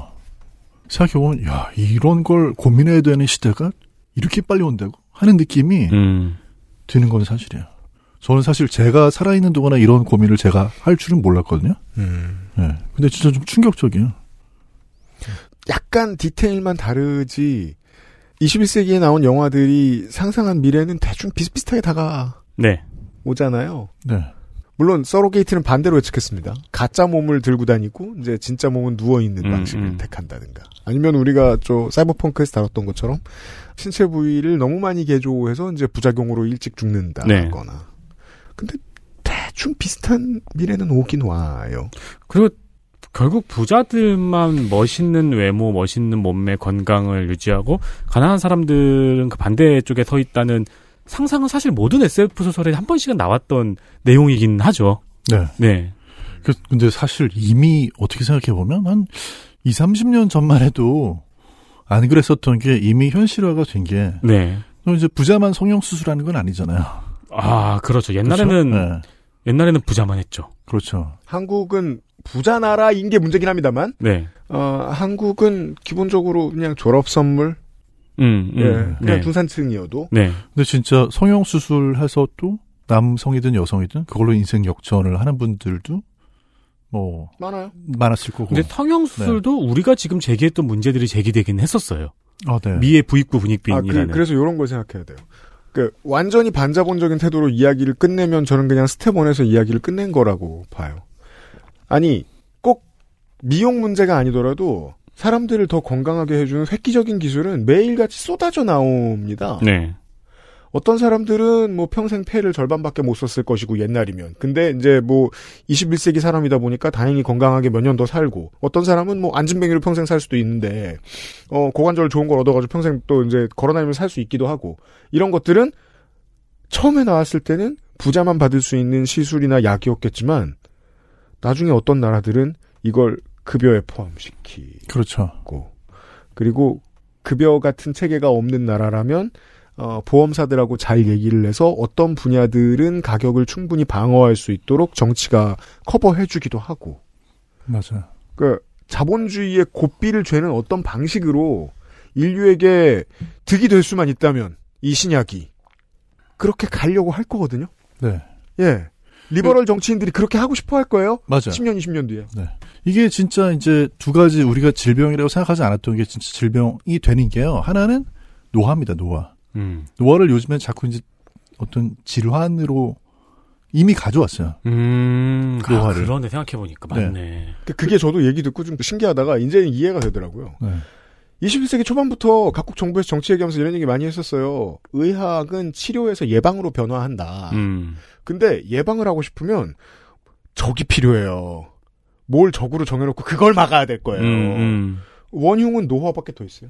맞아요. 원흉 중에 원흉. 음. 근데 노화를 질병으로 가지고 온다는 얘기는 거꾸로 얘기하면 어떤 얘기냐면요. 어, 나 노화 싫으니까 음. 정부에서 약값을 좀 주셔야 되겠어요? 라는 게 말이 안 되는 것 같잖아요. 그게 말이 되게 되는 거예요. 장기적으로 그렇게 되죠. 네. 음. 지금은 사실 국가에서 재정을 노화 방지 쪽에다가 쓰겠다. 말이 안 되잖아요. 그렇죠. 네. 근데 지금 그런 시도가 있습니다, 실제로. 국가에 그거를 우리가 그런 식으로 만들어야 되겠다고 생각을 해서 연구를 음. 미국에서 항노화 쪽 연구하는 분이 네. 실제로 니르 바잘라이라고 하는 과학자가 임상시험 허가를 받아놨어요. 당뇨약을 가지고. 음. 이건 주사도 아니고요. 약값이 쌉니다. 음. 메트롤민이라고 하는 그 약을 가지고 그래서 이 임상시험의 제목도 metformin 가지고 노화를 한번 targeting 해보자. 그래서 이름을 TAME이라고 이렇게 TAME이라고 지어놨는데요. 음. 한 7년 전부터 이거 매년 하겠다고 하면서 못 하고 있습니다. 돈이 안 들어와서. 아. 연구비가 없어요. 네, 아직까지 연구비 안 들어와요. 아니, 생각해보면 우리도 네. 선거 때 음. 항노화 클러스터 얘기 종종 하잖아요. 맞아요. 네. 맞아요. 이게 이제 한 3천 명을 어, recruit 해가지고 음. 임상 시험을 해야지 되는데 3천 명을 받아가지고 그분들을 추적을 한다니 돈 엄청 들잖아요. 떼돈이 들죠. 네, 떼돈이 드는데 뭐 누가 돈 낸다 이런 루머만 무성하지만 이분은 사실 인터뷰를 어떻게 했냐면 그래서 이 과학자 니르 바잘라라는 분이 매년 이 얘기를 하니까 내가 이제 거짓말쟁이가 되는 듯한 느낌이어가지고 창피해서 이제 못하겠다. 음. 왜냐면 임상 시험 승인까지 받아놨는데 진행을 못 하고 있으니까. 음. 네. 근데 만약에 그 성공을 한다. 그래서 진짜로 그 약 이미 데이터 나와 있어요. 그 약을 쓰면 당뇨인 분들이 아까도 말씀드렸지만 당뇨가 아닌 분들보다 수명이 더 연장이 되는 효과가 있습니다. 음. 근데 그게 엄청난 효과가 아니고 뭐 한 2년, 3년 이렇게 좀 짧아요. 그렇지만 그게 만약에 건강한 사람들을 대상으로 증명이 된다. 그런 문제 생기는 거거든요. 아, 노화는 질환이라면서. 그리고 이런 약을 쓰면 수명을 연장할 수 있다면 정부에서 이거 전 국민한테 음. 약값 줘야 되는 거 아니냐. 음. 이런 얘기 나오는 거죠. 그러네요. 음. 비만도 마찬가지고요. 사이버펑크 2077은 거기서 약간 꼬는 스토리인 거죠. 그랬다가 정부하고 약값으로 이렇게 저렇게 이제 밀당을 하다 말고 어, 회사가 돈이 너무 많아져가지고 회사가 차린 군대가 국가를 이기는 네. 이제 그 정도 스토리로 꼬는 건 이제 문학의 스토리라고 치부해 보겠습니다. 네. 다만 적어도 현재까지는 government라는 도구가 우리에게 이런 신기술로 이제 가급적 전 국민을 안착시키는 일을 하려고 하고 있으니까. 네. 근데 진짜 이게 현실로 다가오니까 저만 생각해도 어, 갑자기 야, 이거 머리 깨지겠는데 하는 생각이 들더라고요. 그렇겠죠. 그리고 네. 우리가 투표를 그쪽으로 하겠죠. 네. 네. 아, 진짜 그리고 생각해 보시면 이런 약들이 다 또 냉장 보관해야 되는 약들인데요. 냉장고가 지금 없는 세상도 있잖아요. 음, 네. 지구상에. 네. 모든 뭐 국가가 다 냉장고 보급돼 있는 게 아니니까 코로나 백신 때도 사실 그것 때문에 문제가 됐었는데. 음. 그럼요. 네. 이게 이제 지구 전체를 놓고 보면 진짜 부익부 빈익빈이 심화가 되는 건데 음. 야 이러다 진짜 전쟁 나겠다 하는 생각도 들긴 해요. 물론 전쟁이 안 날 수도 있죠. 워낙에 이제 그런 빈부격차 심해지면 심해지면은. 가난한 나라들이 뭐 사실 이길 수가 없는 싸움이잖아요. 음. 네. 근데 진짜 뭐 이렇게 영화나 이런 데 보면은 부자들만 어떤 구역에 막 살고 음. 가난한 사람들이 전부 내몰리고 네. 아, 이런 것들이 야, 이거 잘못하면 현실화가 되겠는데 하는 느낌이 강하게 옵니다, 진짜. 팬데믹이 그 시동을 거는 시기였던지도 모르겠습니다. 네. 그리고 이런 류의 신기술과 신약의 개발은 그냥 가속화의 일부일 테죠. 네. 제가 사실 그것은 알기 싫다에 나와가지고 네. 이렇게 그것 알기 싫을 때가 없었어요. 이건 진짜 정재훈 약사하고 그런 얘기를 해본 적이 없어요. 네. 음. 어 이건 진짜 알기 싫은데 하는 느낌이 약간 드는 지식이에요. 아 이거 네. 어떡하지 하는 아, 심란합니다, 진짜 심란해요.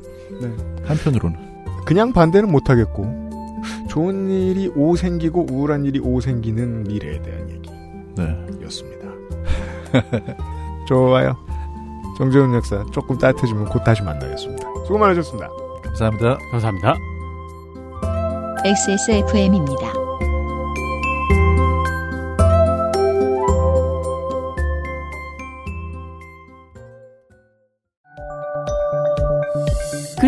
판매량 number one 노트북 브랜드 레노버에서 gaming 노트북을 제작한다면 프로게이머를 위해 최적화된 Legion Y 시리즈를 XS몰에서 확인하세요. Lenovo for those who do.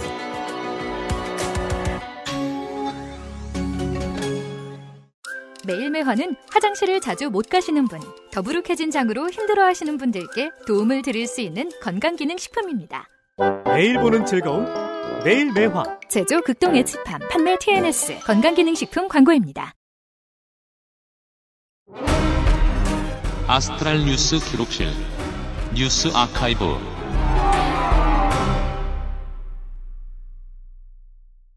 밸런타인데이 주간의 뉴스 아카이브입니다. 네, 오늘의 뉴스 아카이브는 익명을 요청하신 한 청취자분께서 메일로 뉴스 아카이브 소재를 제보해 주셨습니다. 감사합니다. 1992년 2월 17일입니다. 31년 전이군요. 뉴키즈 온더블럭의 내한 공연에 대한 이야기입니다. NKOTB 팝의 역사에서 보이밴드의 개념을 재정립한 그룹입니다. 그렇죠. 그 전에 생각했던 것과도 다르진 않아요. 왜냐하면 팝스타라는 건 어차피 젊고 잘생긴 사람이 나오면 그 개인에게 관심이 집중되면서 그게 돈으로 환산되는 시스템이니까. 네.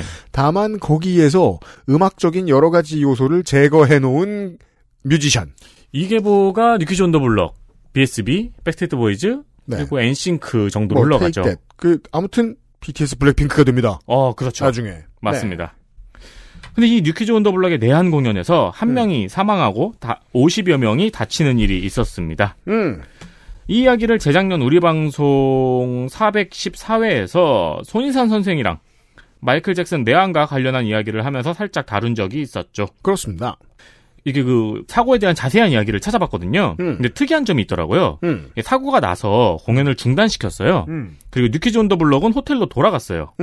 음. 근데 관객들이 공연장에서 안 돌아간 거예요. 음. 계속 대기를 한 거죠. 음. 그러니까 주최 측하고 경찰이 음. 환불 사태를 걱정을 해서 또 다른 소요가 생길까봐. 네, 왜냐면 이때는 온라인 환불 이런 게 되는 시대가 아니었잖아요. 그 자리에서 줘야 되잖아요. 음. 환불 사태가 걱정이 돼서 어, 뉴키즈 온더 블럭 측에 공연을 다시 요청을 했어요. 음. 그러자 어, 뉴키즈 온더 블럭이 이걸 받아들여서 3시간 반 뒤에 공연이 재개됐다고 하더라고요. 참람된 상황이죠. 그렇죠. 네. 지금 같으면 있을 수도 없어요. 이런 일은. 사고의 원인은 뭐 당연히 주최 측의 잘못이죠. 음. 네. 스탠딩석에 대한 이해가 부족해서 생긴 일이었어요. 음. 스탠딩 공연을 모르니까 스탠딩석을 지금은 이제 구획별로 구분이 돼 있잖아요. 음. 이때는 한 뭉텅이로 뒀으니까 음. 뒤에서 밀려오는 거를 누가 억제를 할 수가 없죠. 음.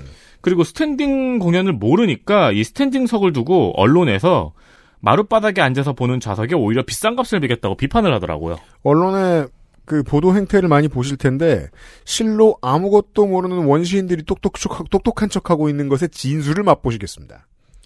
이 메일을 주신 청취자분께서는 당시에 저급한 외국 가수 공연이나 따라다니는 청소년들을 탓하는 언론과 여론을 기억한다 하시면서 이태원 참사와 빗대어서 여전히 그때에 머무는 사람이 있다는 게 씁쓸하다고 하셨거든요. 음.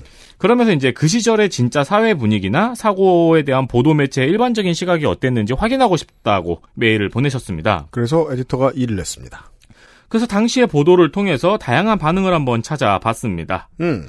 일단 기본적으로 지금보다 좀 더 상스러운 점이 있는데요. 음. 공권력의 탓을 전혀 안 해요. 네. 경찰 탓을 전혀 안 하고 미쳤어요. 네, 주최 측의 탓을 하고 음. 그리고 사고를 눈앞에 두고 다들 지잘난 척만 먼저 하느라고 누구도 애도하거나 안타까워하지 않는다는 점입니다. 참람돼요. 네. 어, 그 외의 이야기들은 무슨 주제가 있는 게 아니고 그냥 그 풍경만 한번 살짝 살펴보겠습니다. 보시죠. 서양 보이밴드에 열광하는 청소년들을 한심하게 보는 시각은 사실 공연이 시작되기 전에 훨씬 심했습니다. 네, 요즘 일부 미국 공화당 지지자들과 비슷하죠. 음. 네. 뭐 동양인? 그렇죠. 이들이 우리나라에 와서 돈을 벌어간다는 것에 대한 반감이 훨씬 심했던 거죠. 네. 16일 입국장에서 환호하는 청소년들을 보고 매일경제는 음.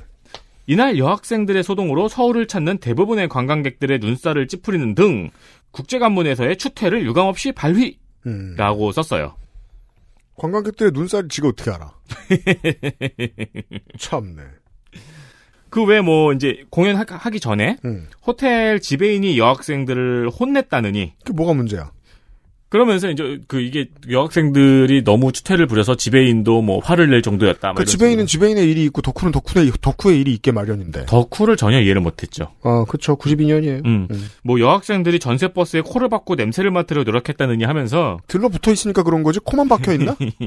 그러니까 팬 문화 자체를 광신도처럼 전체적으로 그려내고 맞아요, 있었어요. 맞아요. 음. 시각이 다양해진 건 오히려 사고가 난 후입니다. 음. 그러니까 사고 나기 전에는 비판 일변도였다가 사고 난 후에 이제 다양한 시각들이 드러난 거죠. 음.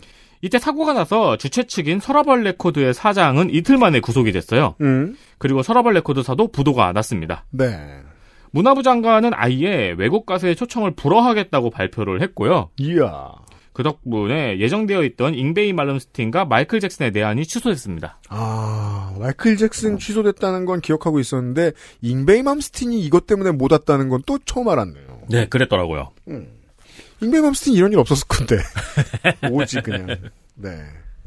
서라발 레코드사에서 주최를 했거든요. 예, 신기합니다.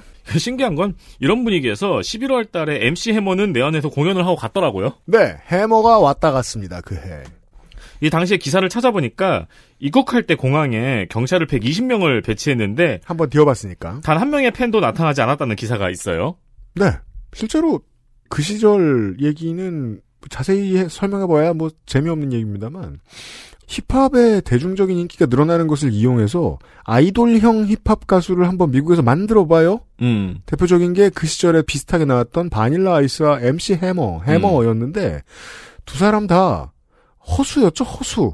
라디오에서 많이 파- 많이 라디오에서 많이 트니까 홍보 때문에 프로모션 비용을 받고 라디오에서 많이 트니까 판이 많이 팔렸는데 실제로는 열정적인 팬은 없었어요, 아예. 그러니까 사실 MC 해머 같은 경우에 그 당시 20대나 음. 뭐 이태원 나이트 음. 같은 데서 열정적인 인기가 있었을 텐데 당시에 초등학교 2학년이었던 저 같은 경우에는 보이밴드와 해머는 과가 달라요. 뉴키즈 온더 블럭은 알았지만 MC 해머는 몰랐거든요. 네, 제가 애면 울었을 거예요. 바지 저기 뭐야 이러면서. 음.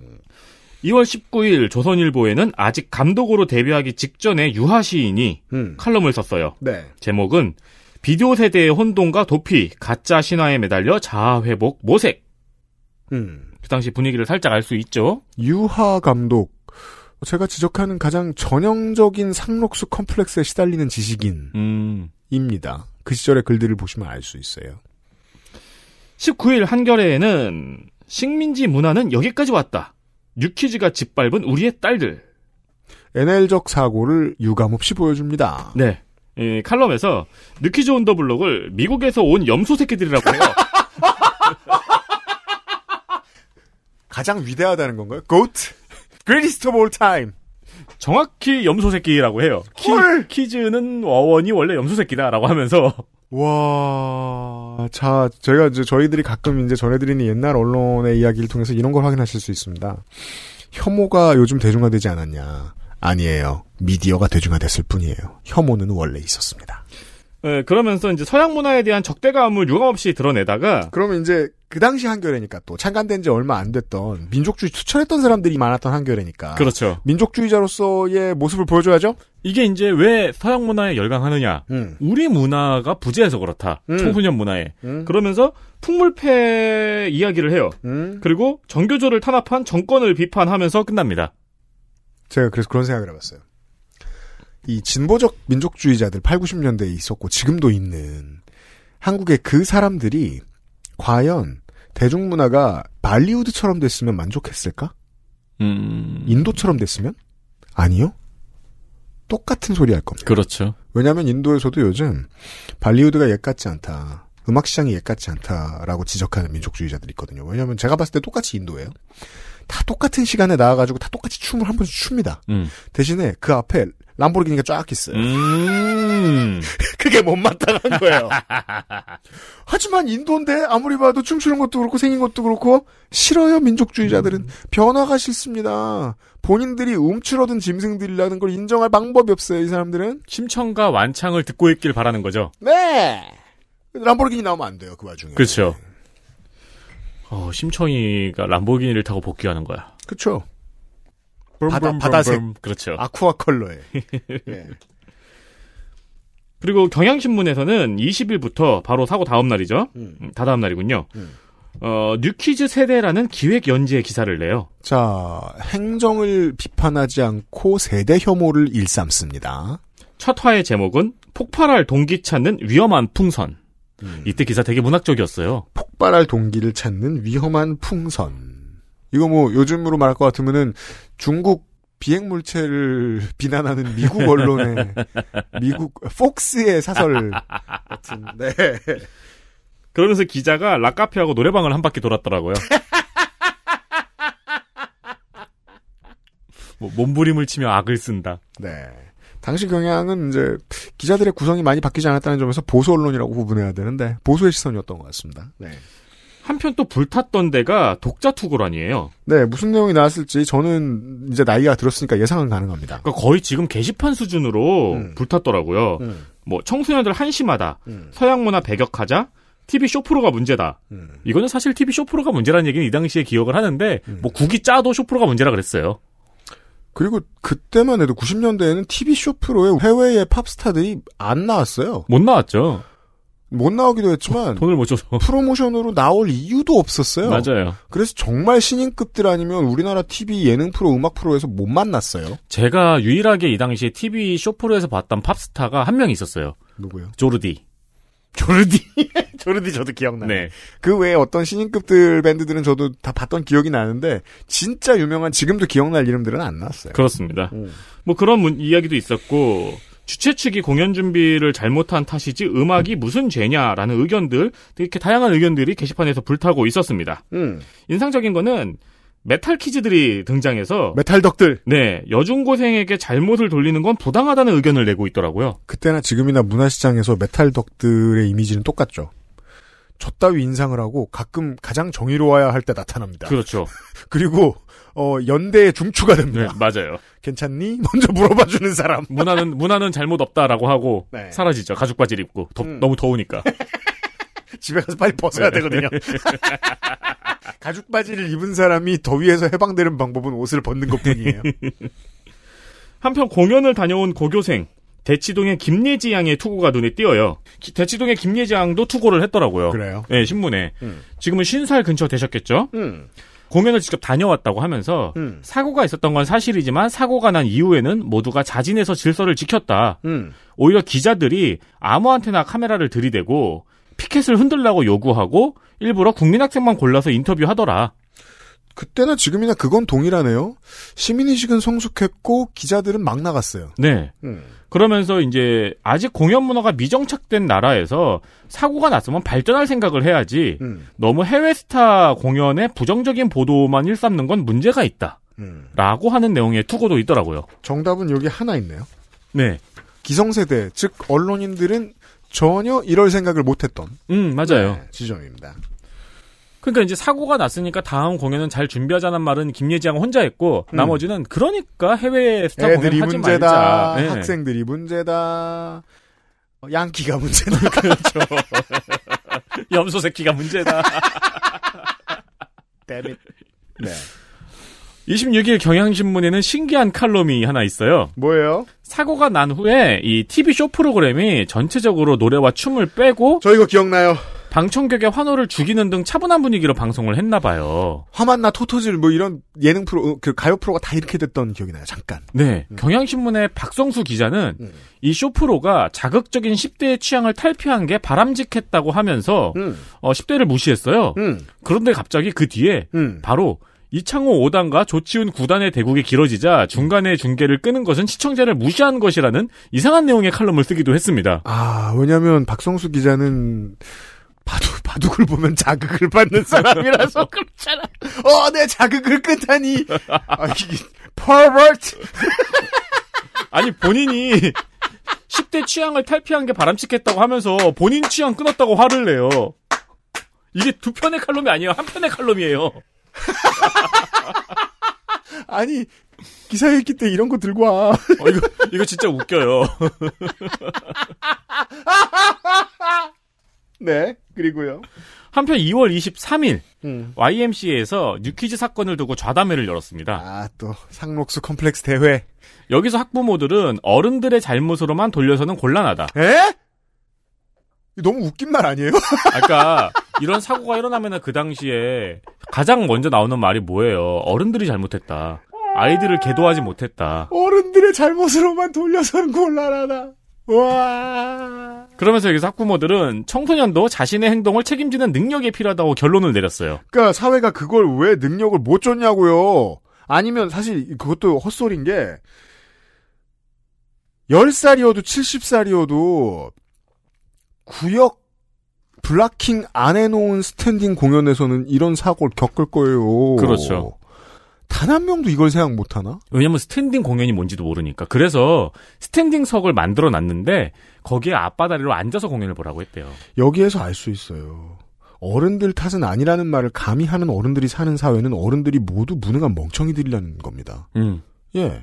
어른들이 무능한 멍청이니까 3월 19일에는 청소년 180명이 모여서 내한 공연을 피고로 하는 모의 법정을 열기도 했습니다. 음. 그래서 여기서 내한 공연의 무죄가 선고가 됐고요. 네. 그리고 3월 13일 동아일보의 기사를 보면은 뉴키즈의 충격 때문에 문화부에서 청소년 문화치료에 나섰다는 기사가 있습니다. 군부 같은 짓 하고 있죠. 그러니까 이제 원인이 청소년 문화의 부재에 있었다는 걸 사회적으로 동의했다는 거죠. 음. 청소년 문화가 부재했기 때문에 뉴키즈 온 더 블럭이 인기가 있는 거다. 음. 그래서 문화부는 청소년 문화치료에 나섰어요. 네. 가곡과 아리아, 네? 사물놀이와 대금, 우리 가곡의 초대, 오페라, 좋은 영화 감상회 등 8개의 프로그램을 준비했으니 희망하는 단체는 문화부 총괄가로 전화하라고 안내하고 있습니다. 아이고. 대충 이런 분위기였어요. 그랬네요. 네. 네. 한 기사를 한 100개 정도는 본 것 같은데 네. 정말 다양한 목소리가 지들끼리 싸우고 있어요. 에디터 일 많이 했습니다. 이거 사실 이거 방송 한두 시간 했어도 재밌었을 거예요. 네. 참고로 두 가지 사실을 전해드리고 끝낼게요. 음. 69년 클리프 리처드 내한 공연 때 그 왜 여성 팬들이 속옷을 던졌다는 일화 들어보신 적 있죠? 음. 네, 유명했잖아요. 네. 이게 그때 69년에 그 일화가 생기고 무슨 가수들 내한할 때마다 그런 일이 있었다고 이야기가 내려졌어요. 그래요. 네, 그러니까 기자들이 이게 30년 넘게 계속 반복해서 거짓말을 해왔거든요. 음. 음, 뉴키즈 때도 여성 팬들이 속옷을 던졌다는 내용의 뭐 썰들이 있었어요. 음. 근데 이거는 거짓말입니다. 음. 네. 해외에는 그런 일이 있다고 하는데 해외에는 그런 일이 많아요. 음, 나중에 이 클리프 리처드 공연을 기획했던 사람이 인터뷰를 했는데 음. 끝나고 우리가 무대 청소까지 다 했는데 안 나왔다. 속옷 같은 건 없었고 음. 레이스가 달린 손수건으로 땀을 닦았는데 음. 어떤 기자가 그 사진을 찍고 그런 식으로 이야기했다 뭐 이런 식으로 전해져 내려오더라고요. 기자가 변태인 거죠. 음, 그렇죠. 그- 그거는 이제 저도 그런 얘기 몇 번 들었었는데 한 가지만 드러내줘요. 속옷을 던지는 건 뭐가 문제지? 음, 그렇죠.